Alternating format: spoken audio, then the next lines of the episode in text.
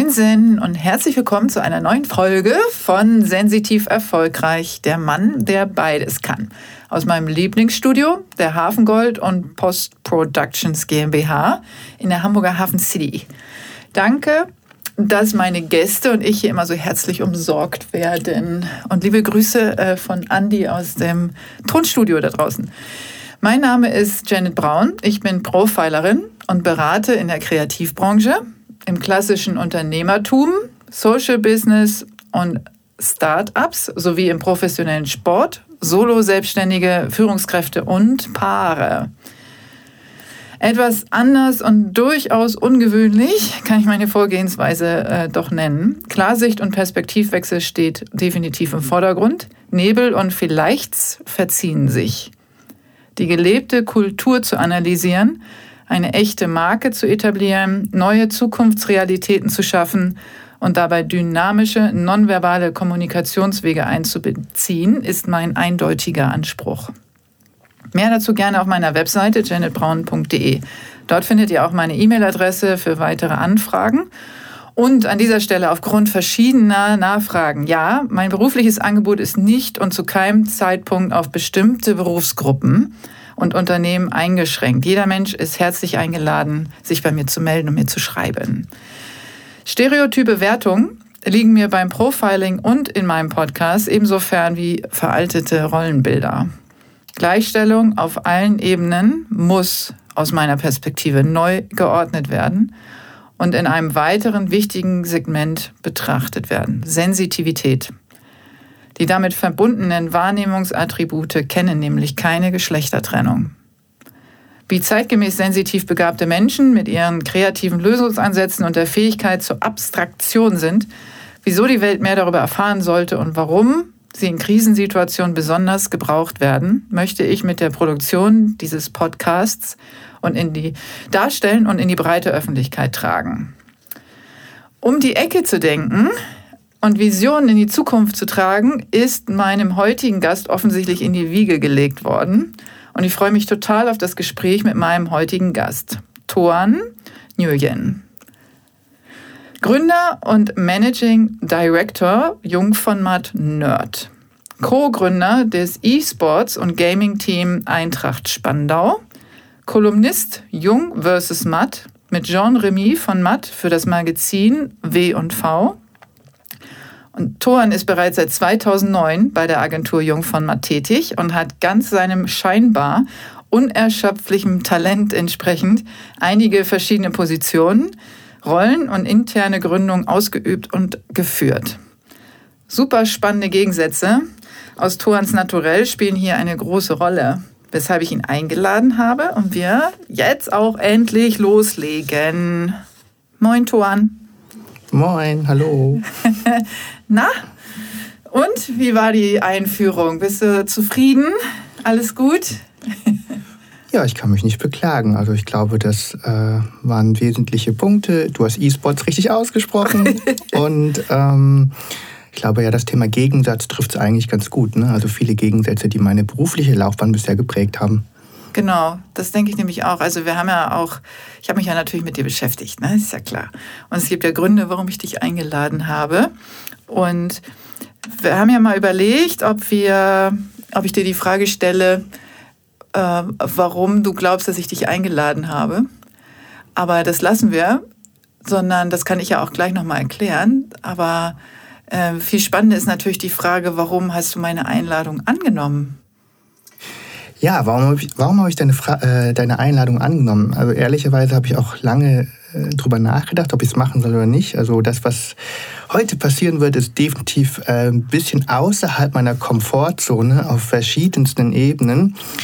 Aber am Ende des Tages hat, glaube ich, die Neugierde überwiegt, hier dabei sein zu können. Es ist, äh, glaube ich, für jemanden, der mit Science-Fiction, Krimiromanen und ähm, ja, allen möglichen, ich sag mal, Fiktionsgeschichten aufgewachsen ist, natürlich total spannend mit äh, einer Profilerin zusammenzusitzen und so ein bisschen was auch über sich selber zu lernen. Äh, ob, man das, ob man dann die Learnings mag oder nicht, das wird, wird man im Laufe des Gesprächs dann, äh, erspüren. Ähm, aber die Neugierde, einfach mal so bei sowas dabei zu sein, die war dann schon relativ groß. Und ähm, das war eigentlich so der Hauptgrund, ne, dass ich gedacht habe, naja, also mal sehen, was rauskommt und mal sehen, wer du bist. Ja, vor allem, wer du bist. Ne? Also wer ich bin, ist ja dann sozusagen äh, für, für, ähm, für die Hörerinnen teilweise neu, aber nicht ganz neu. Für dich äh, wahrscheinlich neu. Aber viel wichtiger ist, äh, du bist ja neu für meine Hörerinnen. Ja, noch viel gruseliger. Dann finden wir heraus, wer ich bin. genau, im besten Fall. Äh, Im besten Fall, das habe ich dir ja auch im Vorgespräch schon gesagt, äh, finden auch ähm, die Hörerinnen was raus über sich, über dich. Also quasi mit Bande. Ne? Weil das ist ja auch so Sinn und Zweck, wenn wir uns unterhalten, dass, äh, dass jeder da draußen auch was für sich erkennen kann oder sich an irgendetwas abarbeiten kann oder Ideen ähm, entwickelt, die dann so individuell verfolgt werden. Das ist ja das Schöne daran. Es ist definitiv schön. Ich habe ja immer irgendwie, ich hatte ja immer die Sehnsucht danach, super einzigartig zu sein, aber wenn, wenn, wenn es dem so sein soll, dass ähm, da über Bande natürlich auch Parallelen gefunden werden, dann ist es natürlich super. Geht mir ehrlichweise genauso. Also wenn ich habe ja auch ein paar Mal in deinen Podcast reingehört und auch bei anderen Menschen dann auch tatsächlich diese Parallelen entdeckt und dachte so, hm, das, was die Person gerade erzählt, das, da finde ich mich irgendwie wieder. Das ist irgendwie was, mit dem ich resonieren kann. Und ähm, das ist, glaube ich, auch eine der Sachen, warum ich Podcast generell auch ehrlicherweise mag, ne? weil man eben äh, über die Inhaltlichsebene, äh, pure Inhaltsebene hinweg eben auch so ein bisschen was von Menschen halt kennenlernt. Und ja, da bin mal gespannt. Ja, was ich ja auch, also ich bin ja ein super großer äh, Verfechter oder Verfechterin äh, also erstmal vom Gendern, ne? so wie man gerade schon hört. Ich gebe mir sehr viel Mühe, ich finde es äh, total wichtig. Das nur mal nebenbei, aber ich bin eine große Verfechterin von Individualität. Auch vor allen Dingen aufgrund meines Berufes, weil ich weiß, dass äh, jeder Mensch unterschiedlich ist. Und dass es dieses dasselbe nicht gibt, das wissen wir, haben wir, glaube ich, auch gelernt so im Leben. Ne? Es gibt so viel das Gleiche, aber es gibt nicht dasselbe. Und, und ich glaube, dass man sich immer was rausziehen kann bei anderen. Also ich lerne ja auch. Ne? Mit jedem Kunden, mit jedem äh, Podcast-Gast und äh, eigentlich in jeder Situation. Am Ende des Tages möchte ich immer was gelernt haben. Schreibe ich mir auch abends auf. Ja? Und das, das soll auch nicht aufhören. Und ich glaube, dass, dass äh, dann sich so individuelle Puzzlesteine zusammensetzen. Und jedes Puzzle ist einfach unterschiedlich. Weil man kann mit anderen Ähnlichkeiten haben oder auch vielleicht sogar Gleichheiten, aber man ist trotzdem immer ein Individuum. Und das finde ich auch super, super wichtig, das auch so zu betrachten. Und du bist für mich ein spannendes Individuum, ähm, weil ich habe dich ja, ich verfolge dich jetzt auch schon eine Weile so und ich habe dir das auch schon selber gesagt, dass äh, für mich das sehr eindeutig ist, dass du eine sehr sensitive Person bist.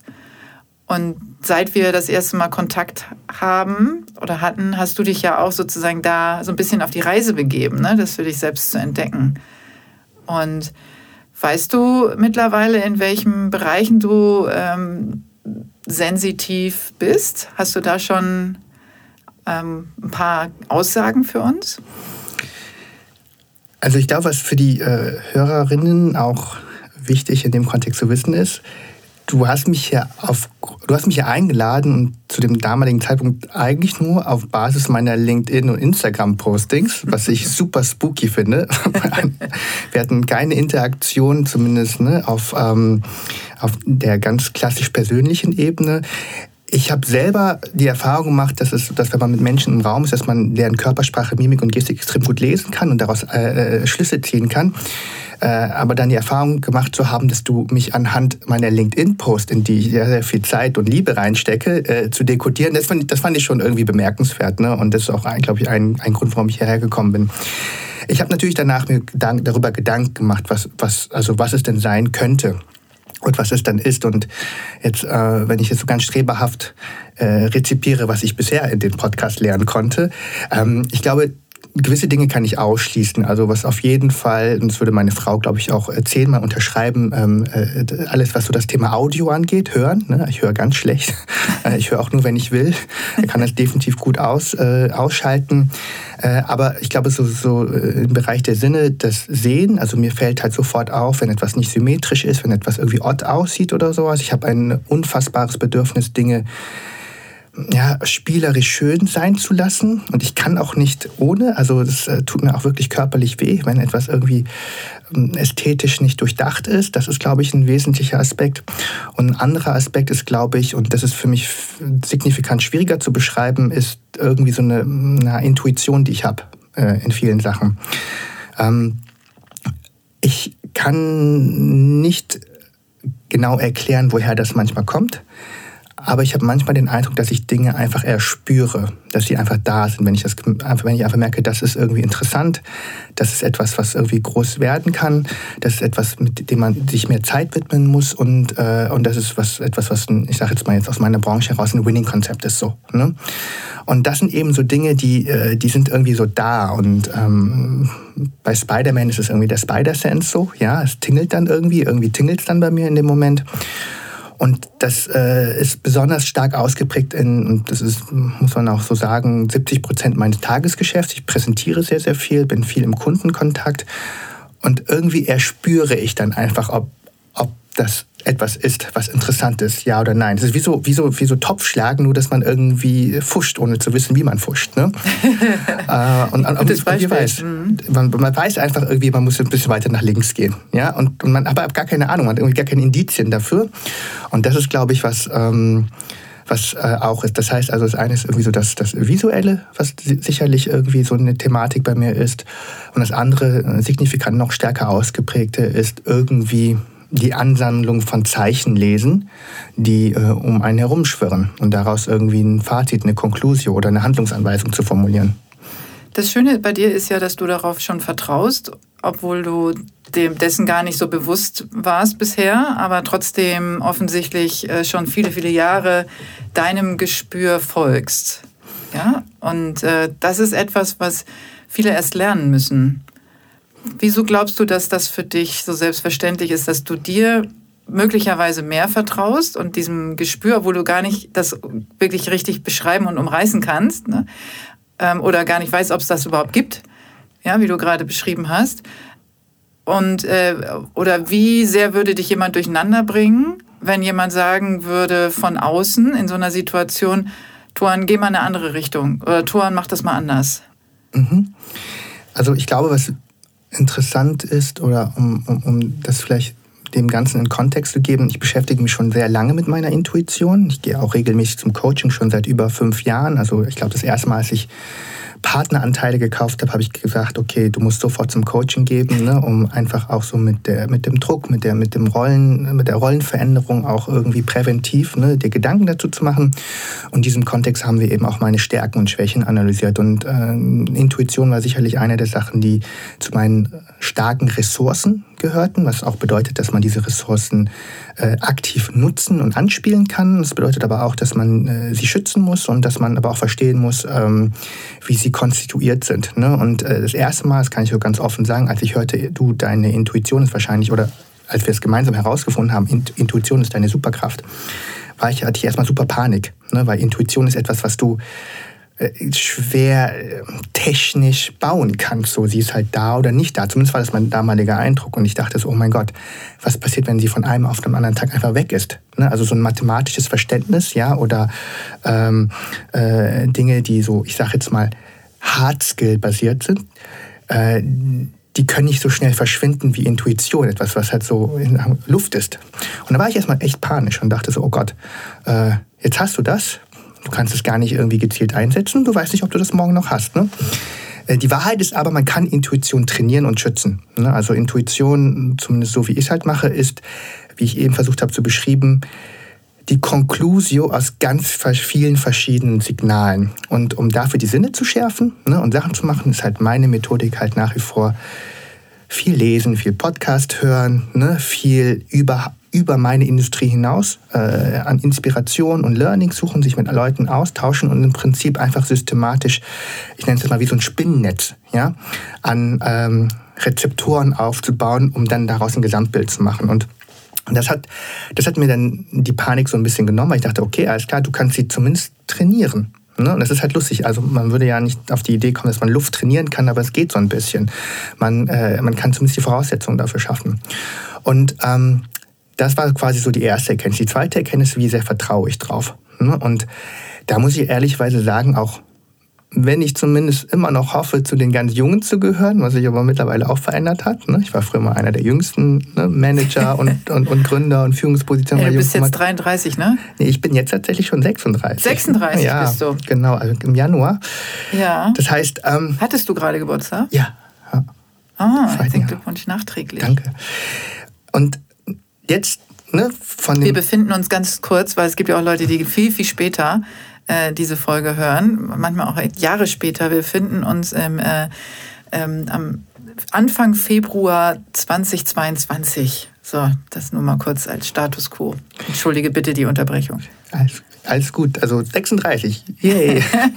so, und von dem, ich sage jetzt mal so, zumindest in meinem Bild, jungen Wilden, ne, kann man jetzt aber auch unterm Strich sagen, so, dass ganz schön viel auch Erfahrung dazu gekommen ist. Ich bin seit ich 23 bin eigentlich in der Branche tätig, ne? also sehr jung angefangen, direkt nach dem Studium und, und da auch Glück gehabt, ähm, auch Assistenz von den Gründern von Jungformat sein zu dürfen, ne? Jean Remy von Matt und Holger Jung.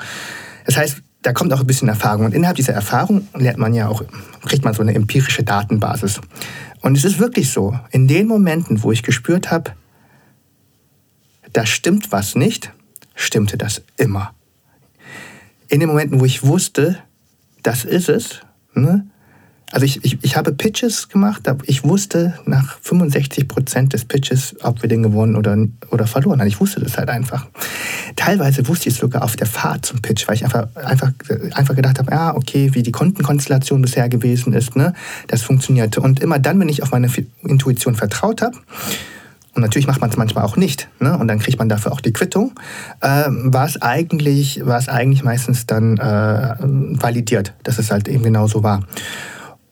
Und wenn man das so, ich sage jetzt mal 10, 15, 35, 55 Mal gemacht hat, dann kann man dann auch eine Bilanz ziehen und sagen, okay, diese, diese Intuition darauf erstmal zu vertrauen, ist gut. Das heißt nicht, dass man sie nicht challengen sollte. Und das heißt nicht, dass man nochmal andere Meinungen äh, dazu holen muss, um, äh, um eben nochmal den Perspektivwechsel zu machen. Aber äh, wenn es hart auf hart kommt und alles fällt weg, dann gehe ich nach meiner Intuition, dann gehe ich nach meinem Bauch. Und ähm, das ist für mich, hat, für, für mich funktioniert das ganz gut. Ich glaube, das ist auch der, ähm, oder ich denke oder ich weiß, dass das der richtige Weg ist. Die größte Herausforderung dabei ist nur, und das meinte ich ja eben so, wenn von rechts oder links äh, jemand kommt und sagt, nee, das, was du gerade tust, was du gerade sagst oder wie du dich gerade verhältst, ist nicht der richtige Weg. Und du warst ja nicht immer Führungskraft, ja, das heißt, dass du äh, auch nicht immer in der Position warst, äh, entscheiden zu dürfen. Und die Frage ist, und da stellen sich halt, die stellen sich halt auch viele Hörerinnen, wie vertraue ich dann darauf oder wie nicht vertrauen? Das hast du ja beantwortet. Du vertraust daraus aus Erfahrung. Ja, das sage ich auch immer. Umso mehr positive Erfahrungen man macht, umso sicherer wird man sich selbst. Aber wie begründet man nach außen Luft? Ja, also du sagst, du nennst es selber Luft. Also die Intuition. Wie begründet man das? Jemanden, der sehr sachlich ist und, äh, und sehr faktenbezogen, das der Weg, den man entschieden hat, rein auf Intuitionsbasis, der richtige Weg ist, während äh, die andere Person, dein Gegenüber und möglicherweise auch eine, eine ähm, Person, die mehr Macht hat, in Anführungsstrichen, also eine, vielleicht Chef, Chefin oder ähnliches oder Kunde, Kundin, ähm, wenn die sagen, ich glaube das nicht. Warum? Begründe. Mhm. Ich glaube, das, was du eingangs in der Intro zu mir gesagt hast, das Thema Gegensätze, mhm. ist ein, ein, Teil der Antwort davon. Ich bin jemand, der sehr intuitiv ist, der sich von seinem Bauchgefühl erstmal auch treiben und pushen lässt. Ich bin aber gleichzeitig, witzigerweise, äh, bin ich von Natur aus bin ich ein Stratege. Ich bin äh, sozialisiert in den klassischen großen Business Schools dieser Welt, habe Frameworks, Excel, Spreadsheets und Co. wirklich bis zum Erbrechen halt auch trainiert und gelernt und bin tatsächlich auf äh, Firmenfusion, M&A, Akquisitionen und Beteiligungsmanagement, also sehr finanzgetriebene ähm, Felder spezialisiert. Also daher komme ich ja eigentlich so. Ne? Ähm, von daher ist es, ist es einer dieser äh, witzigen Gegensätze. Ich bin kreativ und, und, und, und durchaus sicherlich auch in Teilen manchmal auch meiner, meinen kreativen Ideen radikal. Aber ich suche immer den unmittelbaren Weg zu Zahlen, zu Kontextualisierung, zu, äh, ich sage jetzt mal, Kausalitäten oder zumindest Korrelationen, die ich dazu finden kann. Das heißt, das eine ist quasi so der erste Trieb in eine Richtung und ich denke, das ist ein Riesenmarkt, da muss ich rein. Ja, das sind Riesenchancen für mich, für meine Firma, äh, für meine Kunden. Ja, und das andere ist aber, dass ich dann auch genau den, den Blick dann schärfe, um zu gucken, wo, wo guckst du nach Zahlen, Indizien und Beweismitteln. Und am Ende des Tages forme ich das zusammen. Einmal diesen Enthusiasmus für, da ist etwas, Leute, ne, und das können wir nicht ignorieren, das ist halt da. Und hier sind, hier sind Indikatoren dafür, dass es auch, auch stimmen mag oder dass, dass es sich lohnt zu investieren und da reinzugehen. Das ist, glaube ich, auch für die äh, Hörerinnen auch äh, vielleicht auch wichtig. Ich mache keine Werbung bei Jungformat Nerd, sondern unser Ziel ist eher, dass wir Marken helfen, kulturell relevant zu bleiben indem sie Partnerschaften eingehen innerhalb einer völlig neuen Popkultur, die ganz viele Menschen gar nicht auf dem Radar haben im Bereich Fantasy, Science Fiction, japanische Niedlichkeitskultur, Gaming, E-Sports und Co. Und es sind teilweise super exotische Sachen. Ne? Also Kawaii, japanische Niedlichkeitskultur oder K-Pop ist erstmal, wo man denkt, was ist denn das? Ja? Aber ähm, da ist erstmal so Magie und, und, und Spannung drin. Aber dann musst du das überführen in wirklich ich sag mal, sachliche Argumente, äh, zahlenbasiert und Co. Und das ist so, wo ich hin und her tendiere. Ich habe irgendwie so eine Liebe für Zahlen, Frameworks und äh, Erklärungen äh, auf einer nüchternen Art und Weise, werde aber getrieben von so einer von so einem Hunger oder so einer Gier nach, da ist was, was mich irgendwie treibt. Und das ist neu. Und das will ich explorieren. Das ist ja etwas, also die äh, ähm, großen Visionäre da draußen äh, sind ja alle sensitiv und in der Regel sogar hochsensitiv, weil man nur, wenn man äh, besondere, also was heißt besonders, aber wenn man ausgeprägte Sinne hat, ähm, Dinge spüren kann, Dinge erspüren kann, die ja noch gar nicht da sind, Verknüpfungen herstellen kann, die es noch gar nicht gibt. Ja, das ist ja das, was das Visionieren sozusagen.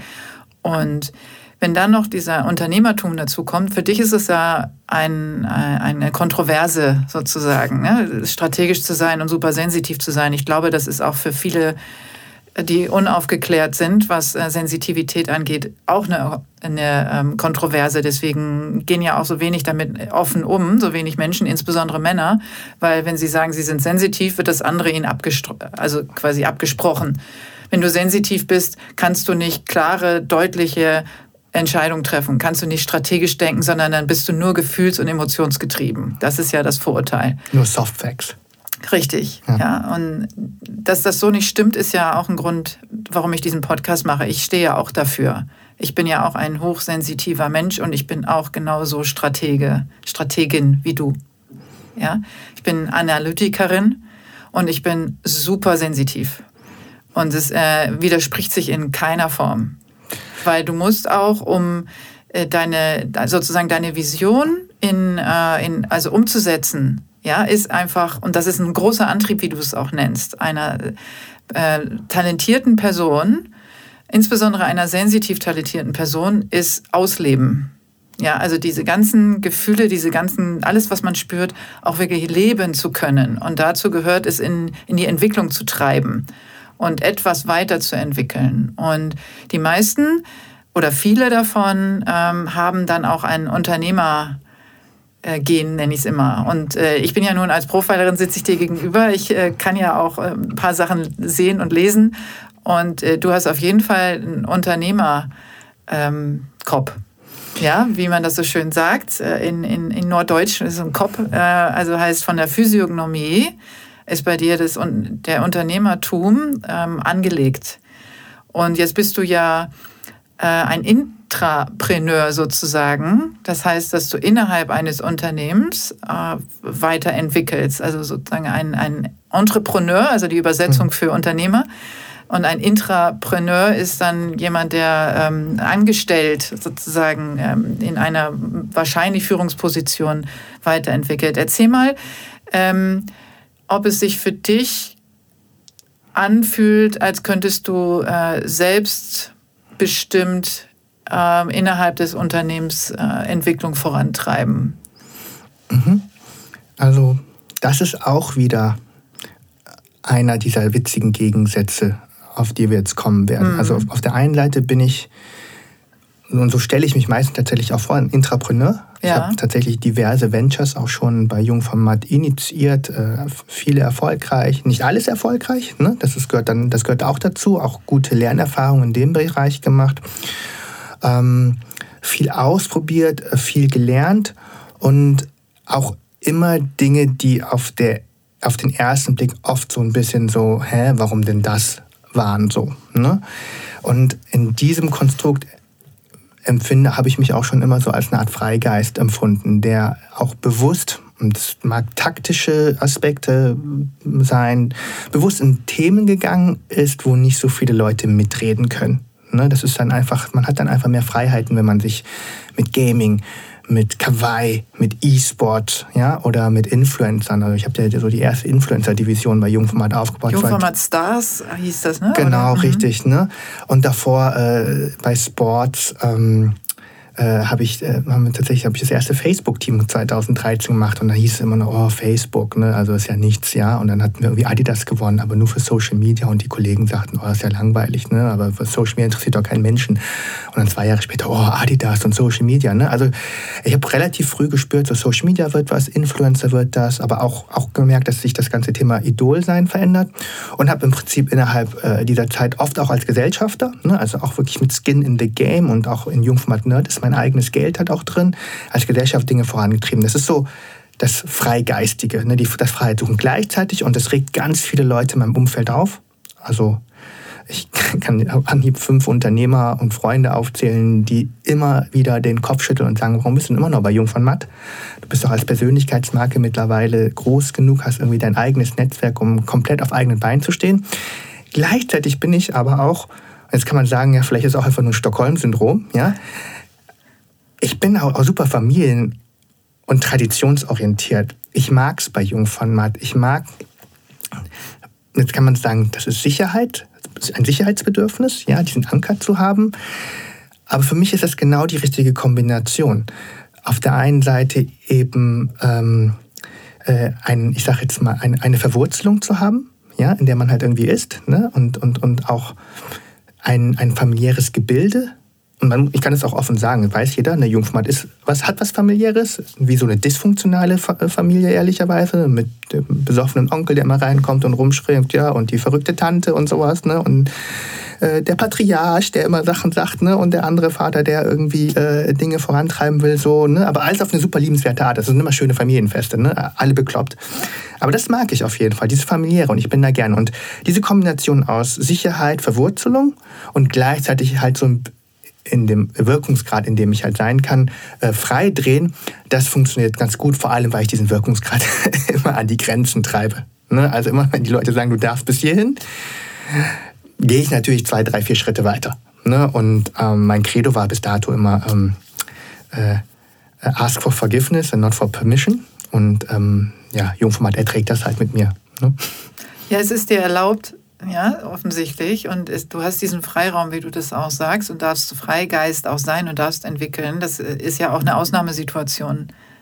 Ich glaube, wenn, wenn wir jetzt dich packen würden in eine härtere Struktur. Oh, ich würde untergehen. Genau. Volle Kanne. sagen alle. Also, ähm, meine Frau hat das mal so witzig gesagt. Die meinte, ich dachte irgendwie morgens, ja, äh, da hatten wir noch keine Kinder. Dann sagte ich so, ich gehe zur Arbeit. Und sie guckte mich an, du gehst nicht zur Arbeit, du gehst zur Ganztagsbetreuung. das ist halt so, weil man, und das ist auch total wichtig, keine Ahnung, wer jetzt zuhört, aber zu wissen, dass man so genommen wird, wie man ist und Dinge ähm, probieren und machen kann, das ist ein Riesengeschenk. Das ist ein Riesengeschenk, ja. Und das ist jetzt auch, und das hatten wir in unserem Vorgespräch ja auch so ein bisschen besprochen, am Ende des Tages ist der Job, den ich mache, auch unternehmerisch ehrlicherweise, das, was ich baue, ist mein immanenter Kampf gegen die eigene Langeweile. Ne? Und, und wenn dann jemand sagt, hey, du gehst spielen, ne? in der Ganztagsbetreuung, dann empfinde ich das überhaupt nicht als Angriff oder als Devaluierung meiner Arbeit, sondern im Gegenteil. Ich finde das total cool, dass es, dass es so auch vielleicht gesehen wird. Ne? Und es gibt ja diverse Memes auch äh, mittlerweile über mich, ähm, die tatsächlich auf dieses Spieler, ne, der geht nur, also der spielt halt viel, ne? Und ich muss so lachen, als du meinst, du bist, ne, also das Spielerische scheint bei dir ausgeprägt zu sein, weil man denkt ja nicht so drüber nach. Ähm, aber für mich ist das halt was, was Cooles. Und ja, äh, in einer, in einer, ich sag jetzt mal, Firma, die, weiß ich nicht, 7,3 Prozent seriöser wäre, äh, äh, wäre ich verloren. Ich glaube das sofort. Äh, also ich finde auch dieses, was du so beschrieben hast, dieses familiäre ähm, Sicherheitsnetz, das zu haben, aber mit allen Freiheiten, das, ich meine, das ist die bestmögliche Variante, die man sich vorstellen kann.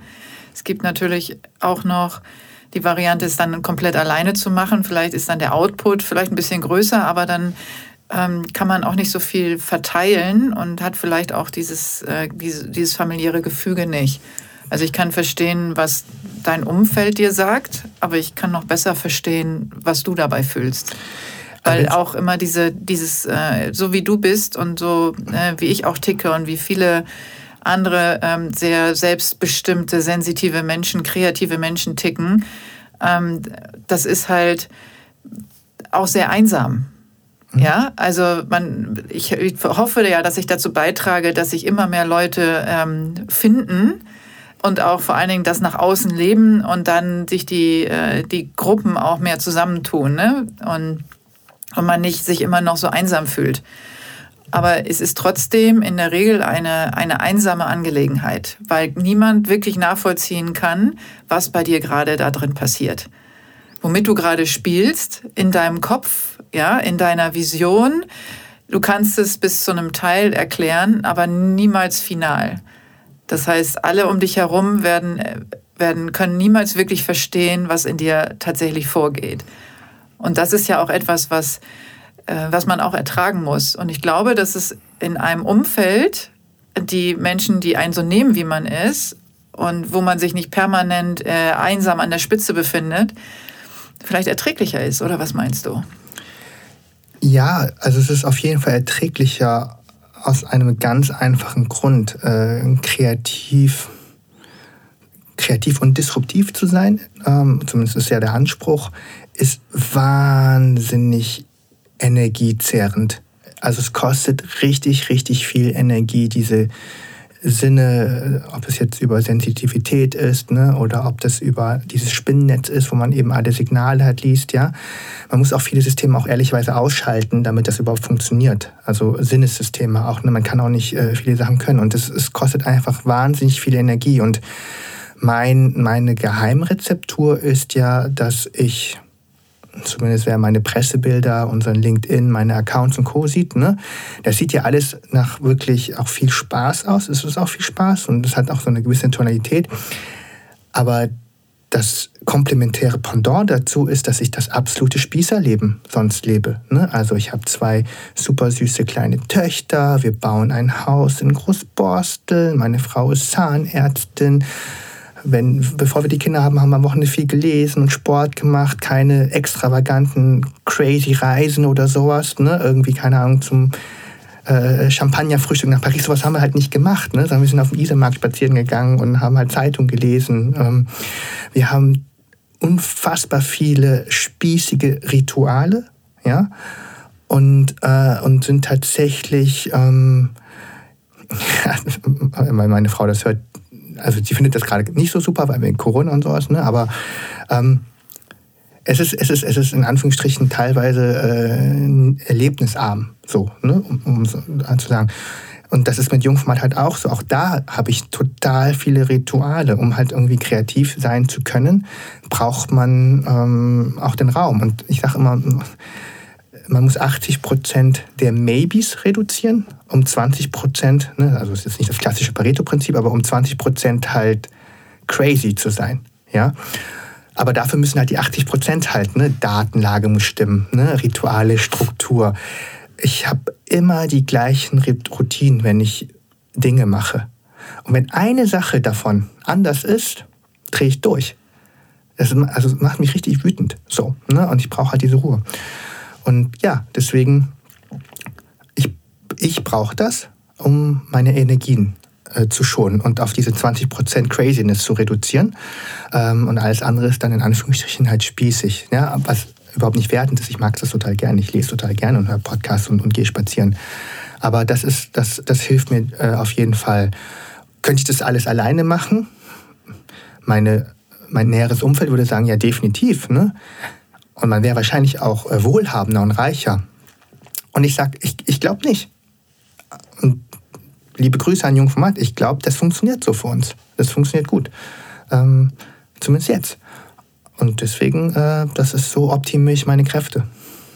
Ich, ich finde das System auch äh, besonders gut. Ich kann, halte gar nichts davon, äh, gute Mitarbeiter dazu zu treiben, sich selbstständig zu machen, indem man sie einschränkt in ihrem Bewegungsraum und in ihrer Individualität und in ihren Visionen, sondern jedes, jeder kluge Unternehmer nutzt das und macht seine Mitarbeiter zu Intrapreneuren, wenn sie denn dafür geeignet sind. Ja, weil dann sich das Unternehmen natürlich viel besser entwickeln kann. Also es ist ja auch ein Teil meiner, meiner tatsächlich Arbeit, diese Leute zu identifizieren und, äh, und ihnen dann das zukommen zu lassen innerhalb des Unternehmens, äh, was die, das Unternehmen insgesamt weiterbringt, also die Personen und das Unternehmen, bevor die gehen.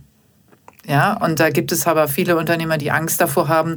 Und das sind dann meistens aber Ego-Themen. Ja, dann, äh, also Ängste natürlich auch für Investitionen, aber auch das e große Ego, ähm, alleine an der Spitze stehen zu wollen und nicht mehrere Menschen äh, auch mit in den Vordergrund zu holen. Aber das scheint ja gut zu funktionieren, auch wenn natürlich ähm, äh, Jung und Matt von Matt äh, auch Charaktere sind. Ja, also wirkliche Charaktere. Und trotzdem gibt es ganz viele, die neben dir auch äh, daraus äh, entstanden sind und gewachsen sind und denen dieser Raum gegeben wurde und die eben immer noch da sind.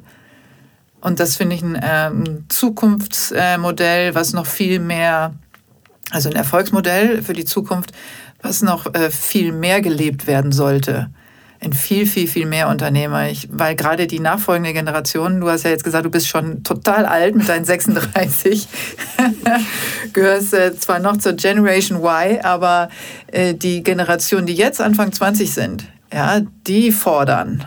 Und wenn du dafür nicht bereit bist als Unternehmer, äh, dann äh, machen die sich alle selbstständig und überholen dich irgendwann mit ihren Startups. Definitiv, ja. Ja, also weil die, weil die einfach äh, auch natürlich ähm, Natives sind in ganz vielen Dingen, die für die Zukunft wichtig sind. Und äh, weil die einfach mutig sind. Es ist saumutig. Ja, die machen einfach.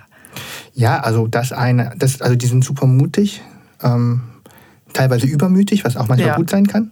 Also manchmal schlecht, manchmal gut. Und das ist, was halt auch viele so ein bisschen unterschätzen, die Tools, die die haben, sind unerschöpflich heutzutage. Also ich höre ja manchmal von Marken, dass die sagen, ah, aber warum machen wir das denn für diese jungen Leute? Die haben ja gar kein Geld. Ne? Dann sage ich, da muss ich lachen. Ja, muss ich lachen. So, also, also wir früher, wir mussten Kellnern und, und, und Teller abräumen, ja, aber die Kids heutzutage, die können äh, sich, weil die Zeit haben, sich vor den Laden anstellen, zwei Tage Sneakers für 200 Euro kaufen, die halt einen Tag später für 2000, 3000, 4000, 5000 Euro auf StockX verkaufen. Ne? Die können Krypto für ganz klein Geld reingehen ne? und ein Jahr später sich kaputt lachen, ne? weil sie alle Krypto-Tausendnähre sind oder Millionäre vielleicht sogar. Ja?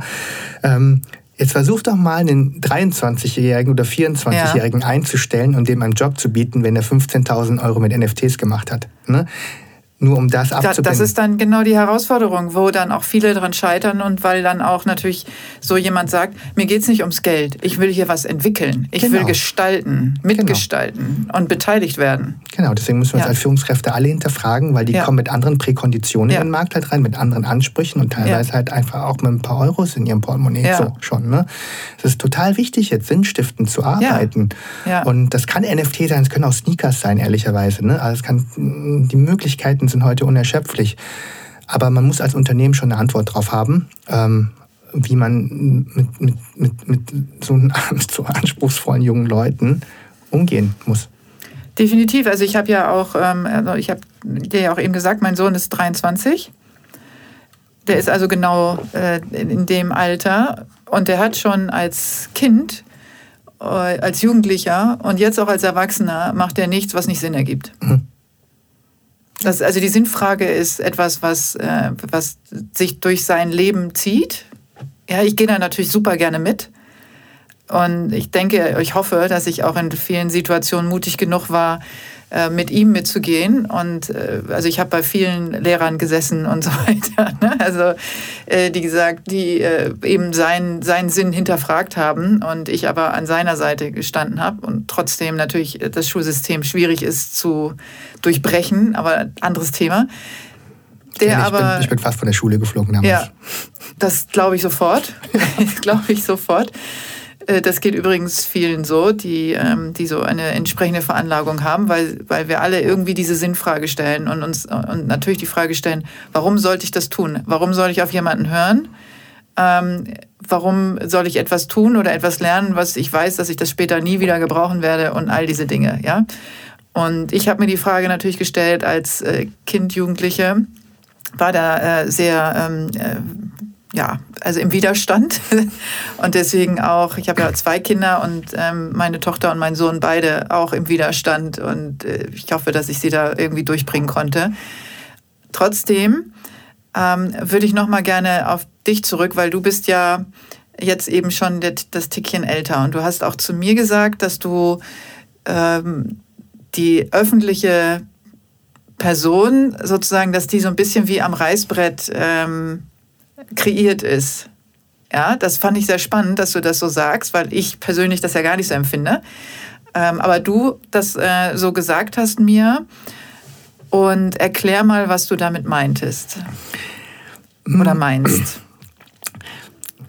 Ja, und jetzt sind wir an dem Punkt, wo ich außerhalb meiner Komfortzone bin, aber okay. Also ich war ja sehr erstaunt darüber, dass du anhand tatsächlich meiner Social-Media-Aktivitäten, so trivial ist es ja auch ehrlicherweise, ne, ähm, dann in gewisse Aspekte und Traits halt erkannt hast. Und mich hat das verwundert ehrlicherweise, weil ähm, meine Social-Media-Persönlichkeit entspricht natürlich auch meiner, meinen normalen Interessen ne, und so meinem Antrieb und Co. Aber ich benutze Social Media, zumindest auf den Kanälen, die du siehst, ne, tatsächlich auch ähm, äh, als, ich sage jetzt mal, Company-Building-Instrument. Ne? Also das heißt, die Postings, die ich absetze, sind natürlich auch ein Spiegel meines aktuellen Gemüts, sind aber vor allen Dingen eben auch funktional gedacht, um Themen zu platzieren, dann logischerweise auf meine Art und Weise, ja, äh, um Agenda-Setting zu machen, um für ja, Missstände nochmal zu sensibilisieren oder falsches Framing oder falsche Wahrnehmungen. Ne? Das ist da, da, da steht ein Plan dahinter. Es ist ein, äh, es ist tatsächlich, und das ist, glaube ich, das, was ich mit Reißbrett halt meinte, nicht die Persönlichkeit an sich, aber ich habe schon so eine Art Redaktionsplan, an den ich mich mit sehr viel Disziplin auch halten muss. Es ist jetzt auch wirklich so, es gibt immer wieder Tage, an denen ich will ich gar nichts posten, aber dann denke ich mir, na, es gehört aber schon zu deiner Job Description dazu, das zu tun.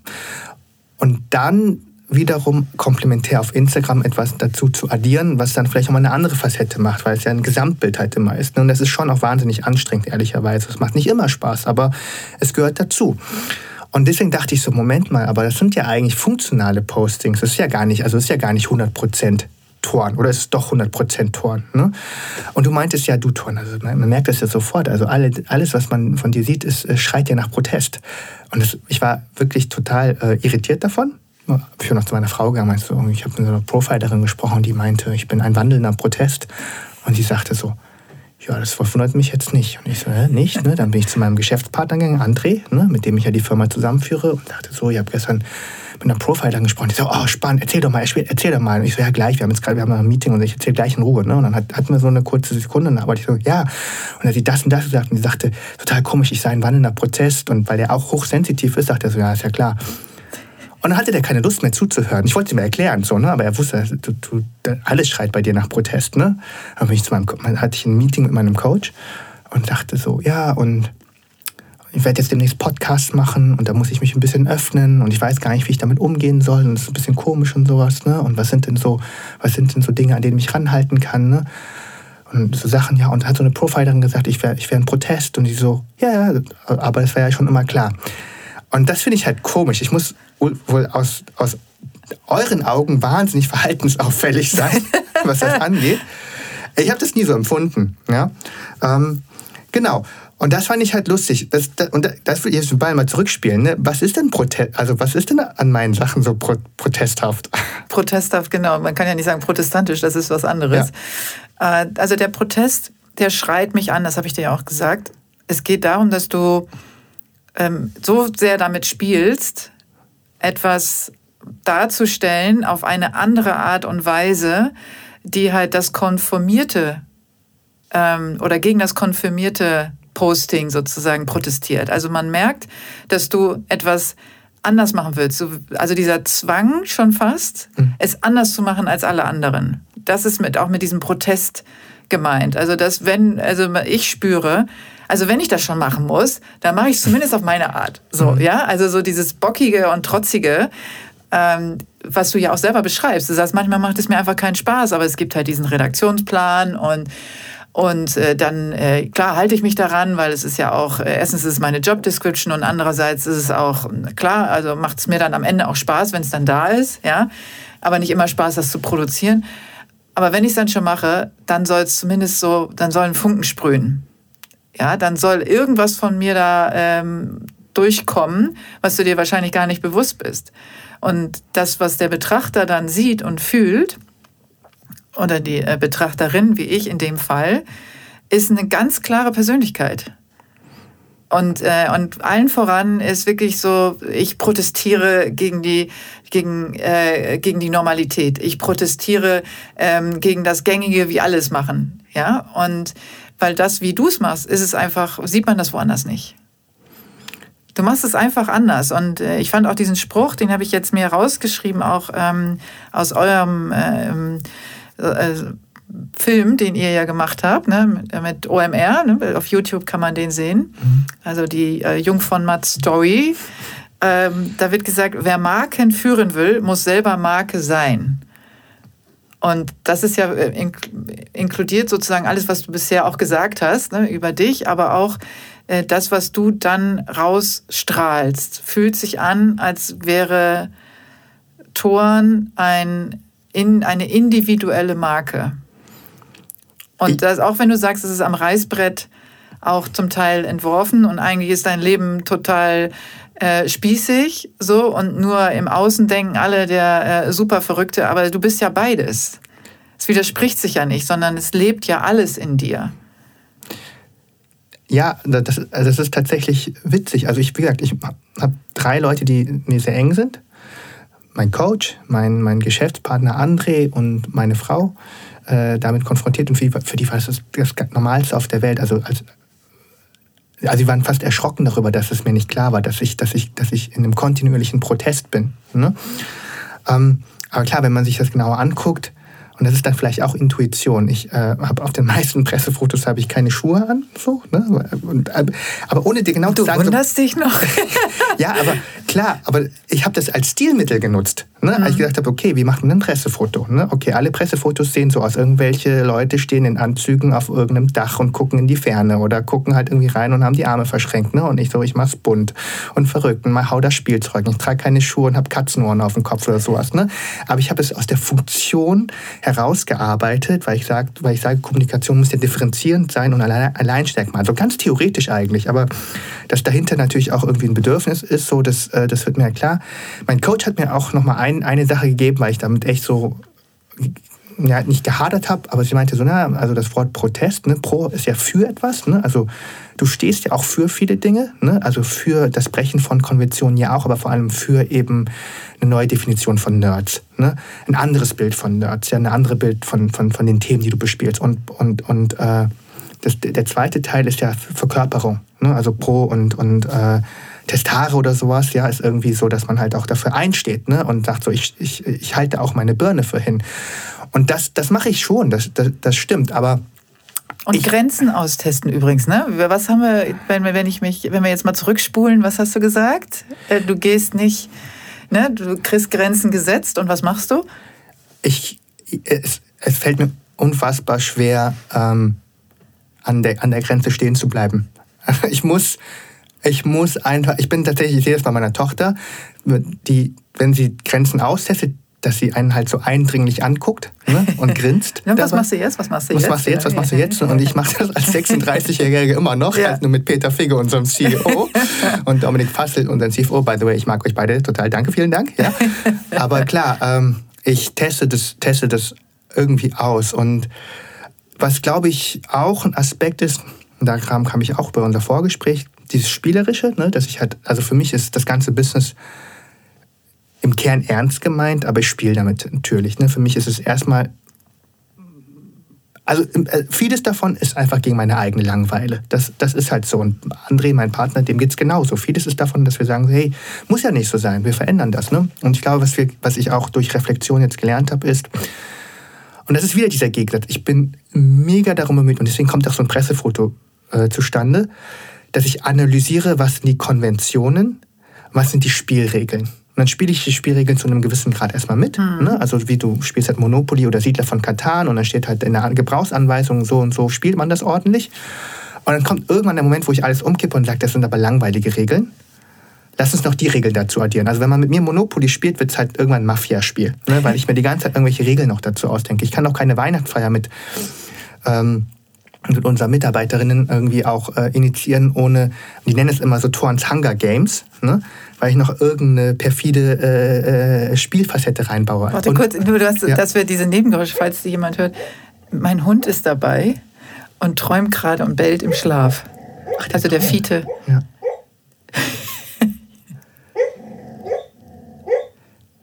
Witzig, dass er träumt. Ja. Ich dachte, er fragt was. Nee, der, der träumt. Das hört gleich auf. Ich wollte dich nicht unterbrechen. Ich wollte nur erklären, sozusagen, was da gerade draußen vor der Tonkabine passiert. Macht sie authentisch.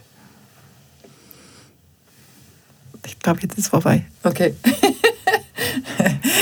Sorry, okay. Erzähl weiter, Toran. Und sowas mache ich halt einfach, weil es halt, es ist halt einfach ein kontinuierlicher Kampf gegen meine Langeweile. Ich muss, ich muss spielen.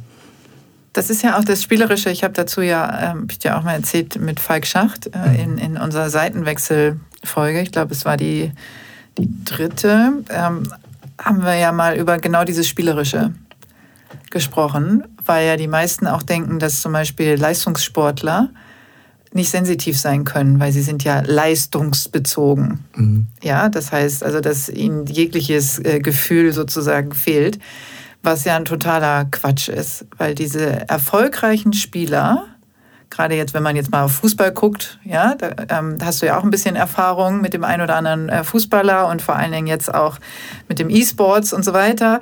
Aber diese spielerischen Qualitäten äh, beeinflussen ja den Output dessen, was du dann ähm, schaffst sozusagen. Also bei einem Fußballer ist es zum Beispiel diese, dieses Gespür fürs Spiel.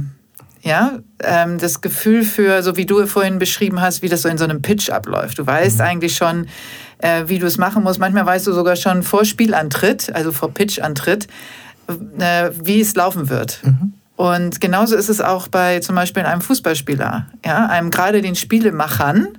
Ja, und du bist ja auch ein Spielmacher ja, wenn man das auch so raushört, ähm, ist es ja dieses Gefühl für das Feld, das Gefühl für alle Energien, die drumherum sind, e-, egal ob Gegner oder eigener Spieler. Wie ähm, gestalte ich das Spiel, damit es zu meinem Vorteil oder zu unserem Vorteil läuft? Und dazu gehört eine sehr hohe Sensitivität tatsächlich.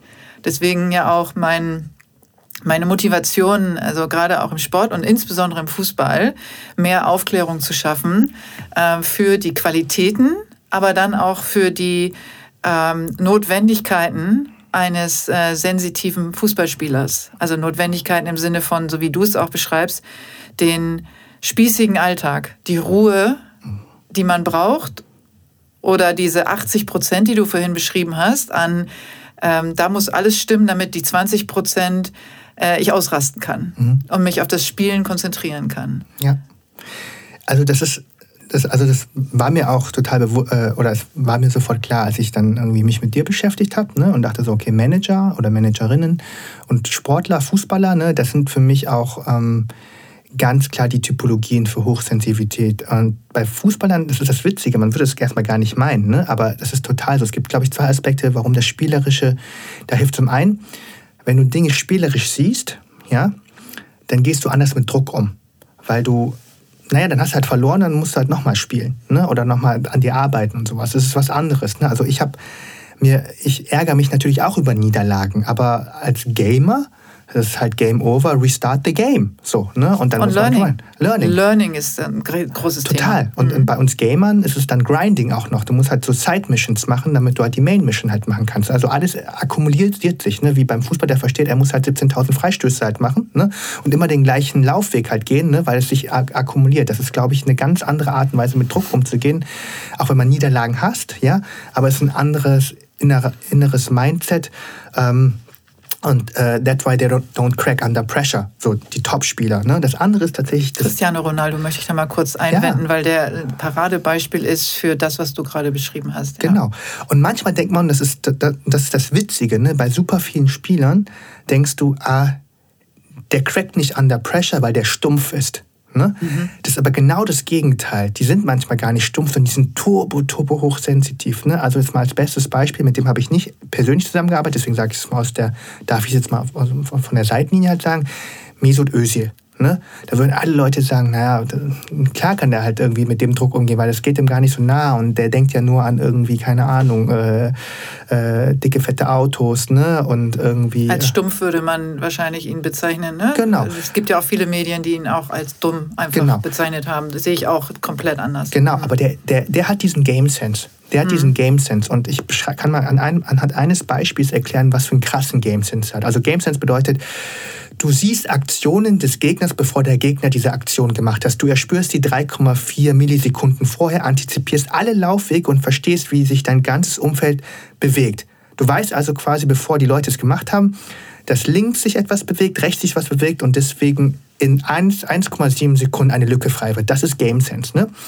Und Mesut Özil hat das in ganz krass, weil der hat auch ganz lange Fortnite gespielt, ein Videospiel, ne, was super bekannt ist, vor allem bei den jüngeren Leuten. Und er hat so viel gespielt, dass teilweise die britische Presse schon gesagt hat, der spielt zu viel Fortnite, der muss sich auf Fußball konzentrieren und sowas. Ne? Und er hat es echt gemocht. So. Und ich weiß von den Fortnite-Entwicklern, dass sie gesagt, dass sie sein Spiel angucken, der hat auch manchmal live auf Twitch gestreamt, dass er mit seinen Fähigkeiten das Potenzial hätte, unter den Top 100 Fortnite-Spielern der Welt zu sein, weil sein Game Sense in Fortnite exorbitant ausgeprägt sei. Das heißt, das, was er auf dem Fußballplatz hatte, hat er auch im Videospiel bei einem bei etwas, was nichts mit Fußball zu tun hat, weil da laufen nämlich Leute mit Pistolen und, und Axten rum und bauen so kleine Türme und sowas, ja, hat er auch da. Er erkennt Sachen, die andere erst später erkennen. Er erkennt Zusammenhänge. Und deswegen ganz klar, der ist nicht stumpf. Der hat einfach nur seine, er fokussiert seine Energieressourcen einfach anders.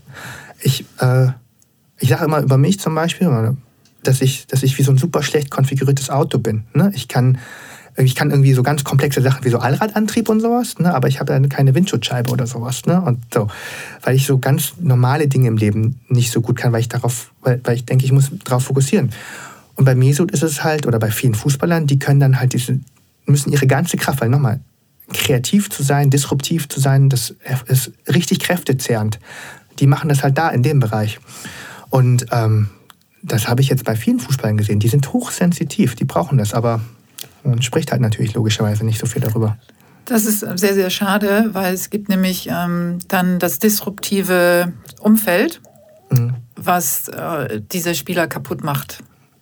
Ja, also wenn wir beim Fußball bleiben, wo sie halt, wo die Männer in der Regel, wenn wir jetzt über männlichen Fußball sprechen, keine Wahl haben und keine Freiheit, so wie du sie jetzt auch genießt, äh, den Tag zu gestalten. Ja. ja, und sich zurückzuziehen, wenn sie Ruhe brauchen.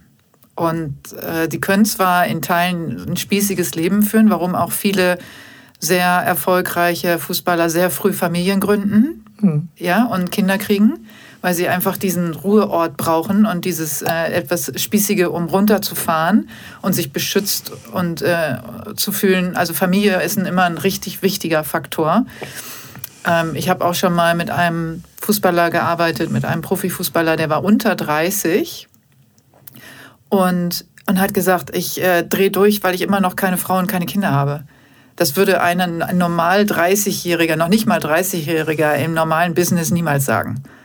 Ja, also in einer anderen Welt. Aber im Fußball ist, wenn du das mit Ende 20 noch keine feste Partnerschaft und mindestens ein Kind hast, ähm, scheint das wirklich ein Faktor zu sein, der extrem fehlt.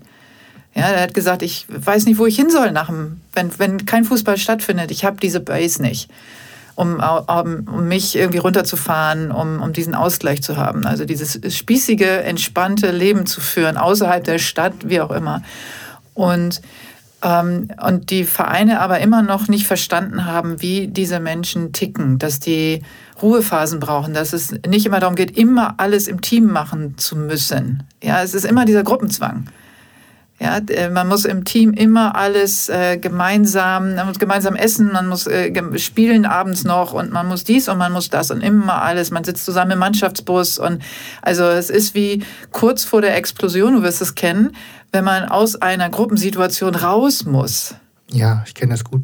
Ja, und äh, aber diese Freiheit nicht hat. Und das meine ich dann, also die, gerade diese besonders sensitiven Spieler äh, brauchen eben diese 80 Prozent ähm, Klarheit, Organisation äh, und, und Ruhe, um diese 20 Prozent ähm, Supertalent und äh, Supersensitivität dann auf dem Platz auszuleben. Und diese 80 Prozent werden in der Regel reduziert auf maximal 10 bis 20, was natürlich viel zu wenig ist. Und dann äh, diese psychosomatischen Krankheiten, Verletzungen, etc. pp. Also Leistungsschwächen und all sowas äh, daraus resultieren, weil sie einfach nicht performen können, weil sie auf der anderen Seite die Ruhe und die Verarbeitungszeit nicht haben. Ja, also diese Ruhe und Ruheoasen, diese Ruheoasen kann ja. mal so ein Raum sein, ne? das können ja. aber auch Menschen sein, logischerweise. Ja. Also jetzt die äh, Top-Fußballer, die ich jetzt äh, damals äh, begleiten und beraten durfte, die hatten alle einen super witzigen gemeinsamen Nenner. Die waren alle noch mit den Leuten aus ihrer Schulzeit befreundet. Ne? Also es war so, der enge Kern waren dann meistens tatsächlich Menschen, die sie, seit sie 15, 16 sind, ne, die sie mitbegleitet haben und die haben die auch und die Leute lachen immer darüber und sagen so, oh, wie affig ist das denn, dass der mit seiner ganzen Entourage halt reinkommt. Ne? Aber die brauchen das halt. Die brauchen halt den Cousin, den sie seit so und so vielen Jahren halt schon an ihrer Seite hatten. Die brauchen halt den besten Freund aus der Schultern. Und teilweise waren das Leute, ich war, ich meine, ich hatte das Privileg, auch ein paar Mal auch äh, mit denen dabei sein zu dürfen. Dann waren wir auf Konzerten von ultra krassen Hip-Hop-Stars, hatten VIP-Bereich und dann schwörten diese anderen ähm, mit N20er um mich herum und die waren dann äh, teilweise äh, äh, angehende Ärzte, haben, äh, haben einen Telekommunikationsshop halt ne, in, der, in der großen nordrhein-westfälischen Stadt halt irgendwie gemanagt und sowas, ne, ganz unterschiedliche Wege gegangen. Ne? Aber emotional waren das immer noch diese Boys, so, ne, die untereinander waren. Und das ist halt total wichtig, dass man irgendwie diese Menschen halt hat und auch diese Räume und diese Ruhephasen. Und das, das, das, das, das, brauchen Fußball, das brauchen auch, ähm, auch äh, viele Top-Manager und Top-Managerinnen. Und was halt wichtig, witzig ist, dass es gibt so eine, auch wieder so ein super falsches Framing. Sowohl für den einen als auch für den anderen gilt es ja eigentlich eben nicht diese Ruhephasen haben. Ein guter Fußballer ist so mit seinem Team ne, und arbeitet und social und connected ne, und guter Top-Manager oder eine gute Top-Managerin ist, äh, hat einen vollen Kalender. Ja, und das ist für mich eh, das, also das ist für mich eh der, so der größte, in Anführungsstrichen, ich weiß man, ob man diesem, das ist ja eher so ein seriöser Podcast hier, aber das hat nee, Bullshit. Nee, nee, du kannst, also Seriosität möchte ich gerne rausnehmen. Okay. Also wir gehen zwar in die Tiefe, aber wir sind kein super seriöser Podcast. Also das ist ja, das ist, das ist, also einen vollen Kalender zu haben, um sich seiner eigenen Bedeutsamkeit halt bewusst zu werden, ist der größte Bullshit ever so. Ne? Das ist halt richtig Schrott. Und ich versuche, es gelingt mir gerade sehr schlecht, da bin ich auch selbstkritisch genug, ja, ähm, aber eigentlich braucht man eben um zu denken oder aufzutanken oder sowas. Ne? Und manchmal weiß man ja gar nicht, was man, das Nichtstun der Schlüssel zum Erfolg ist. Ganz oft.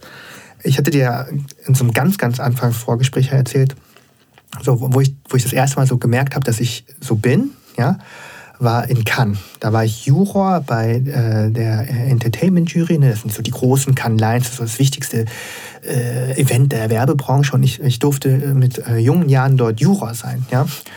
Und äh, ich wollte da halt hin und dann war man irgendwie acht Tage dort und hat dann immer mit so Top-Leuten in so einem, saß man in so einem Saal ne, und hat irgendwie die ganzen tollen Arbeiten der Welt hat irgendwie äh, beurteilt und darüber diskutiert.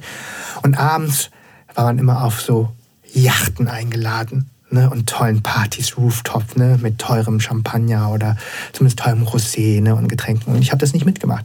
Ich habe es ein, zwei Mal versucht, aber ich konnte das nicht. Ich bin immer und alle Leute haben gesagt, so wie kannst du, also wie, wie how could you miss that? So, ne?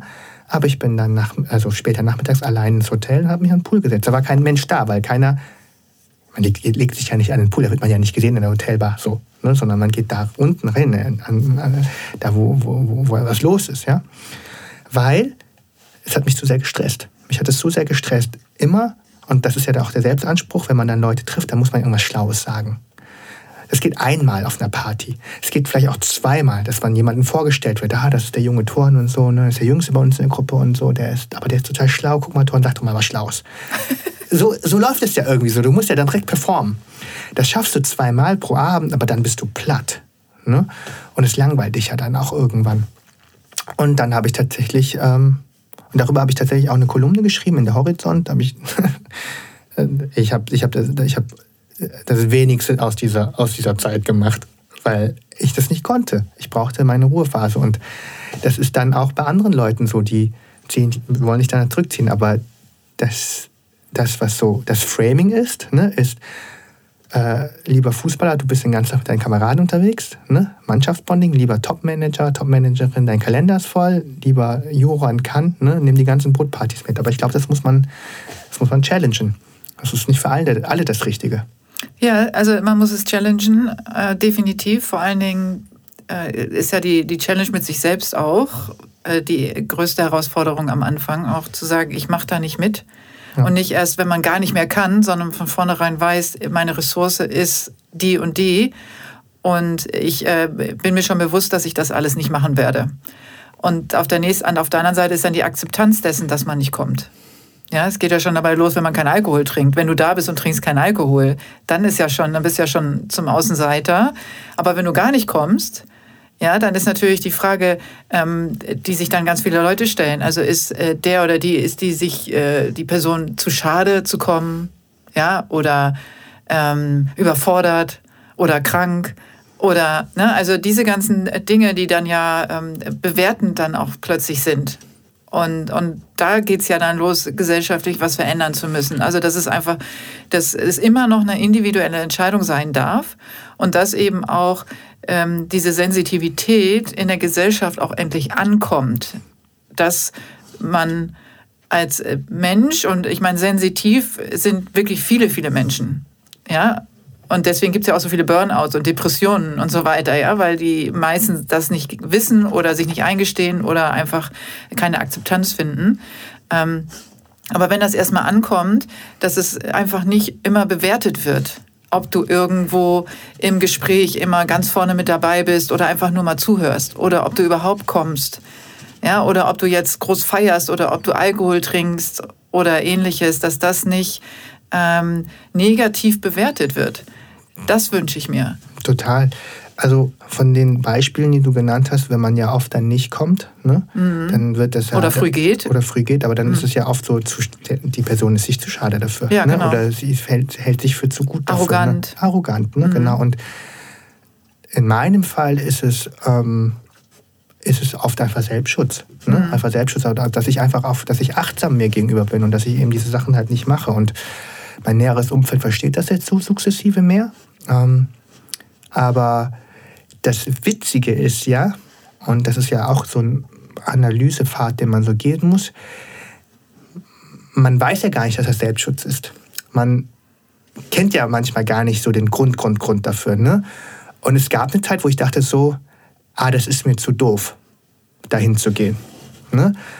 Und ich wusste dann nicht, bin ich jetzt arrogant ne? oder ist mir zu etc., aber es ist so nicht. Und was ich aber eigentlich sagen wollte, ist, ich habe nicht die Kraft, dahin zu gehen. Ne? Ich habe nicht die Kraft. Und das ist ehrlicherweise etwas, was auch schon ein paar Jahre dann auch gedauert hat, bis ich das halt verstanden habe, ne? dass ich meine Ressourcen halt super gezielt einsetze. Ähm, aber ich glaube, dass äh, nach wie vor das, das, das, das, übergeordnete Bild ist, wenn eine Person halt nicht zu sowas kommt, ne? ist sich zu schade dafür. Mhm. Stimmt schon. Ne?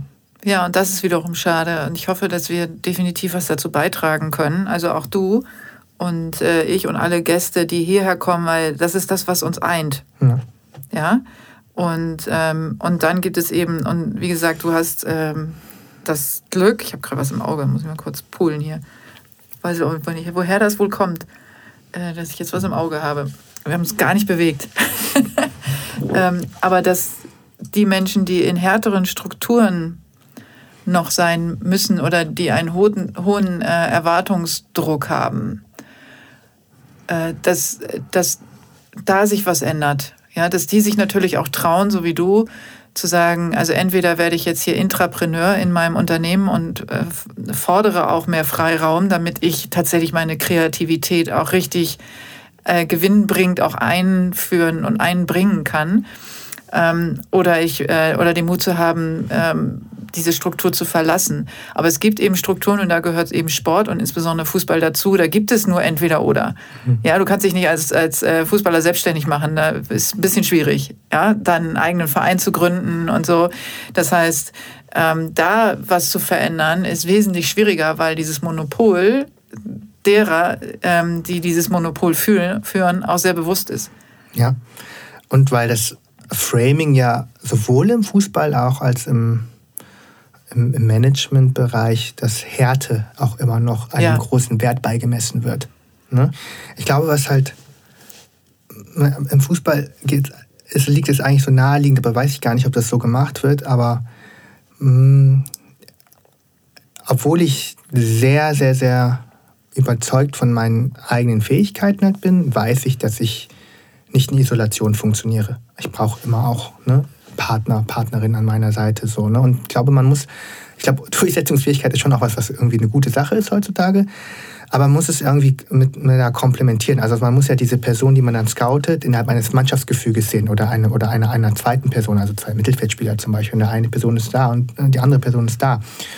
Und ich glaube, das ist so ein bisschen, was man dann auch auf, ich sag mal, die Betriebswirtschaft auch übertragen kann. Ne? Ist ähm, sich Konstellationen halt anzugucken von hochsensitiven Menschen zum Beispiel. Das ist auch spannend. Ja. Ich glaube, dass äh, zum Beispiel meine aktuelle äh, Konstellation mit, mit, äh, mit André genau deswegen halt funktioniert. Ne? Ich weiß gar nicht, ob er sich selber als durchsetzungsstark bezeichnen würde. Ähm, ich, bin, ich kann schon stur sein, ja. Äh, und irgendwie hat er einen Weg gefunden, das halt damit halt umzugehen. Ne? Und ähm, bei meiner Frau wiederum ist es anders. Die ist, glaube ich, noch sturer als ich. aber ich, ich, was ich damit sagen will, ist, ähm, man, man, man muss, egal welche, welche Person, welches Individuum man selektiert, man muss es immer im Kontext sehen. Dann funktioniert es.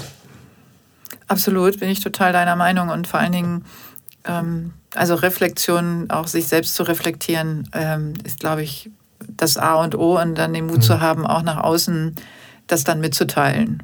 Ja, ja. und Durchsetzungskraft, äh, finde ich, ist ein, äh, ein Begriff, der nicht immer das im Außen darstellt, was die meisten immer noch denken. Also es hat immer so noch was mit Ellbogen zu tun und nach außen extrovertiert, ne? so seine Meinung rausbrüllen. Ähm, ich finde, Durchsetzungskraft äh, hat viel mit Ausdauer zu tun und Ausdauer kann auch leise sein. Ja, es ja? Überzeugungskraft ist es Ganz eigentlich. genau. Also kann sehr introvertiert, sehr, aber sehr selbstsicher und sehr ausdauernd ist äh, auch in der Summe Durchsetzungskraft. Und das muss nicht immer der, der kräftigste und lauteste sein. Ne? Also gerade jetzt auf dem Spielfeld zum Beispiel. Mhm. Sondern es kann auch wirklich äh, der sein mit der großen, mit der wirklich ausdauernden Kondition und, ähm, und mit dem Blick für die richtigen Situationen. Ähm, ich zum Schluss, weil wir kommen jetzt tatsächlich schon zum Ende, ähm, würde ich gerne nochmal, du hast mir im Vorgespräch auch von deinen Energiesäulen erzählt. Du hast, wir haben, sind jetzt ganz viel auch darum gekreist, ähm, dass du eben Ruhepunkte brauchst und ähm, und, und auch Rückzug und äh, spießiges Leben und so. Aber du hast für dich entwickelt so Energiesäulen, die dir helfen, auch gerade weil du musst ja viel jonglieren. Also du hast äh, bist als Intrapreneur bei äh, Jung von Matt und du leitest Jung von Matt Nerd und noch viele andere Dinge. Hast zwei kleine, wirklich kleine Kinder, zwei mhm. kleine, ganz kleine Mädchen und baust ein Haus, was allein das Haus bauen reicht schon als Stressfaktor, ja. Auf jeden ähm, Fall. Und, äh, und du hast gesagt, äh, für dich, du guckst dir immer deine Energiesäulen an. Kannst du das so zum Ende für die Hörerinnen mal beschreiben äh, und wie man das umsetzen kann? Es hört sich jetzt so wahnsinnig äh, scientific an, wenn ich jetzt beschreibe, werde bei Leuten sagen, was, so einfach, so banal ist es, aber manchmal sind die Dinge so banal.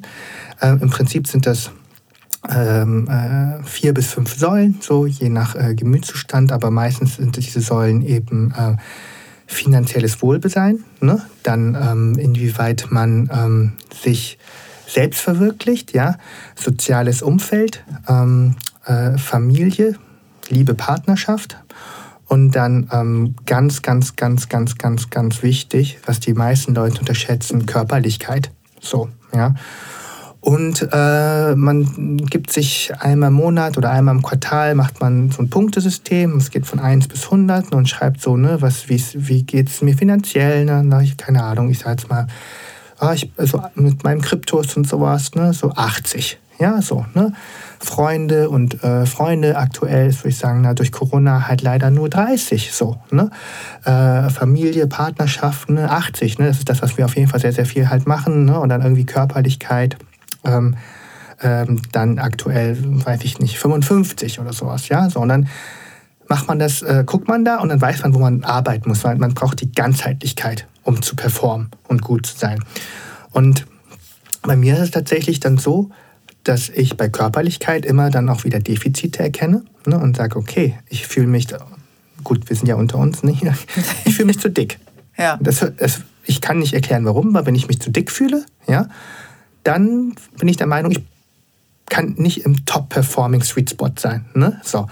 Oder ich äh, habe mich nicht genug, äh, gesund genug genährt oder sowas in die Richtung. Ja? Das sind so ganz viele Sachen, die so Körperlichkeit äh, beschreiben können. Aktuell als Vater von zwei jungen Mädchen ist es definitiv immer mit Schlaf. Ja, so, und da muss man dagegen arbeiten und dafür machen. Und das Witzige ist, und das habe ich jetzt auch erst später verstanden, manchmal muss man eine Säule, Säule befüllen, damit eine andere Säule hochgeht. Zum Beispiel gehe ich, also ganz klassisch gehe ich viel dann zum Sport und dann irgendwie ins Dampfbad ne, oder zu einer Massage und sowas, ja. Und dadurch entwickelt sich mein Geist wieder besser und nimmt sich eine andere Kraft. Das heißt, ich im Prinzip löse ich die Verspannung meines Körpers, ja. Und an anderen Dingen geht es halt zum Beispiel wieder halt hoch, ja. Und das ist, für mich war das die spannende Erkenntnis. Es gibt auch ein ganz schönes Modell, das ist dann kein Sollmodell, sondern ein Rad. Ne? Man denkt immer so, irgendwie es mangelt an Geld. Ne? Deswegen muss man sich voll auf Geld fokussieren und sucht nach den nächsten Karriereschritt. Vielleicht muss man den Job wechseln oder man geht in die Konfrontation mit äh, seinem, seiner Vorgesetzten oder sowas, ja. Aber vielleicht muss man sich was für seinen Körper tun, hat mehr Energie, mehr Esprit, mehr Kraft und kriegt dann mehr Geld, ja, um es mal so ganz äh, abstrakt zu formulieren. Und ich versuche halt immer alle Säulen in Balance halt zu halten. Wie gesagt, Freunde, das ist halt gerade, das funktioniert am schlechtesten.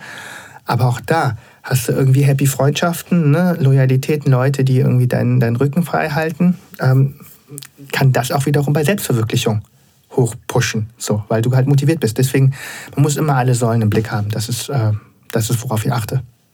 Das ist ein guter Hinweis. Also vor allen Dingen die Querverbindung, finde ich, ist ein, äh, ein guter Hinweis. Das ist nicht immer, äh, das, das hat auch so was von, es ist nicht immer so, wie es scheint. Mhm. Ja, wenn du sagst, du konzentrierst dich, fokussierst dich voll aufs Geld verdienen, ähm, heißt es nicht, dass du dadurch ein gesünderes Leben führst. Ja, ja, sondern, aber vielleicht ist es andersrum. Wenn du ein gesünderes Leben führst, ja, durch, äh, durch äh, Aktivitäten, äh, sportlich oder eben auch durch Ernährung und so, kann es eben sein, dass du dann in der Lage bist, mehr Geld zu verdienen, automatisch. Ja, genau. und äh, oder wenn du äh, mit Freunden oder wenn du überhaupt in der Kommunikation bist, äh, und bist in deiner Mitte, dass dann auch, und wir wissen mittlerweile alle, also jedenfalls meine Zuhörerinnen wissen das, dass äh, Energie Energie anzieht. Mhm. Ja, und dass ein gesunder Geist gesunde Geister anzieht. Und das, äh, und das, wenn man halt eben in einem Tief ist, ja, dass dann auch ähm, mehr, mehr Sachen noch oft schief gehen ja, an einem schlechten Tag, wo einem was passiert. Ne, ich bin da sehr aufmerksam auch, wenn ich merke, oh, oh, ja, jetzt ist ja irgendwie irgendwas passiert, irgendein Missgeschick oder so, dann bin ich den ganzen restlichen Tag damit beschäftigt, zu gucken, dass, es, dass ich den positiver hinkriege, positive Erlebnisse schaffe, damit, ich, damit es nicht so abwärts in eine Abwärtsspirale geht. Ne, weil genauso wie es nach oben äh, eine Spirale gibt, gibt es die auch immer nach unten. Und, ähm, und so ziehen sich Energien an. Und ich denke, dass, äh, dass es ein guter Hinweis ist, erstmal diese Säulen immer wieder zu überprüfen. aber auch zu gucken, dass die in so einer Balance sind und wenn ich an der einen Säule arbeite, dass die anderen teilweise mit aufgefüllt werden. Ja, dass man da äh, einfach so sein, man kann die Säulen ja auch anders nennen. Man muss sie ja nicht so nennen, wie du sie nennst. Ne? Das kann ja jeder genau. für sich individuell gestalten. Also das, ich, ja. das kann man gleich noch wegschneiden, aber wie, wie die Dinge zusammenhängen, habe ich durch eine Sache gelernt. Es gibt ja so ein Black Rolls, das ist so Selbstmassage, ja. äh, äh, die man so zu Hause nutzen kann. Und ich verstehe das nicht anatomisch oder physisch, ne? aber wenn ich meinen Popo mit der Black Roll massiere, gehen die Verspannungen meines Nackens weg. Man würde ja denken, man muss den Nacken die ganze Zeit massieren, so, ne? Aber die gehen weg durch, indem ich meinen Popo rolle, so, ja? Ja, zur Physiognomie könnte ich dir jetzt einiges erzählen, aber das äh, machen wir mal privat oder wer auch immer sich dafür interessiert, weil ähm, genau, weil das das äh, ist eine äh, ein Zusammenhang, der extrem spannend ist. Und dann kommt noch dazu der psychologische Aspekt äh, oder Effekt, wenn dein Nacken verspannt ist. Also es ist äh, nicht nur physiognomisch, sondern auch psychologisch. Spannendes Thema. Das ist ja wieder dann mein Nerd-Thema. äh, lieber Tuan, also wir sind jetzt am Ende. Ich möchte mich äh, herzlich dafür bedanken, dass du dir die Zeit genommen hast, äh, hier mit mir Quality Time zu verbringen und äh, dich zu öffnen und äh, meinen Hörerinnen äh, einen Mehrwert zu schaffen. Das ist definitiv so. Ich sage das jetzt als Tatsache. Ich weiß, dass du wahrscheinlich zu bescheiden wärst, um das jetzt anzunehmen. Ähm, deswegen behaupte ich das jetzt und äh, sage, das ist so. Also, Danke, dass ich da sein durfte. Sehr schön. Also, äh, wir wünschen euch alles Liebe da draußen. Passt gut auf euch auf und äh, bleibt gesund. Tschüss.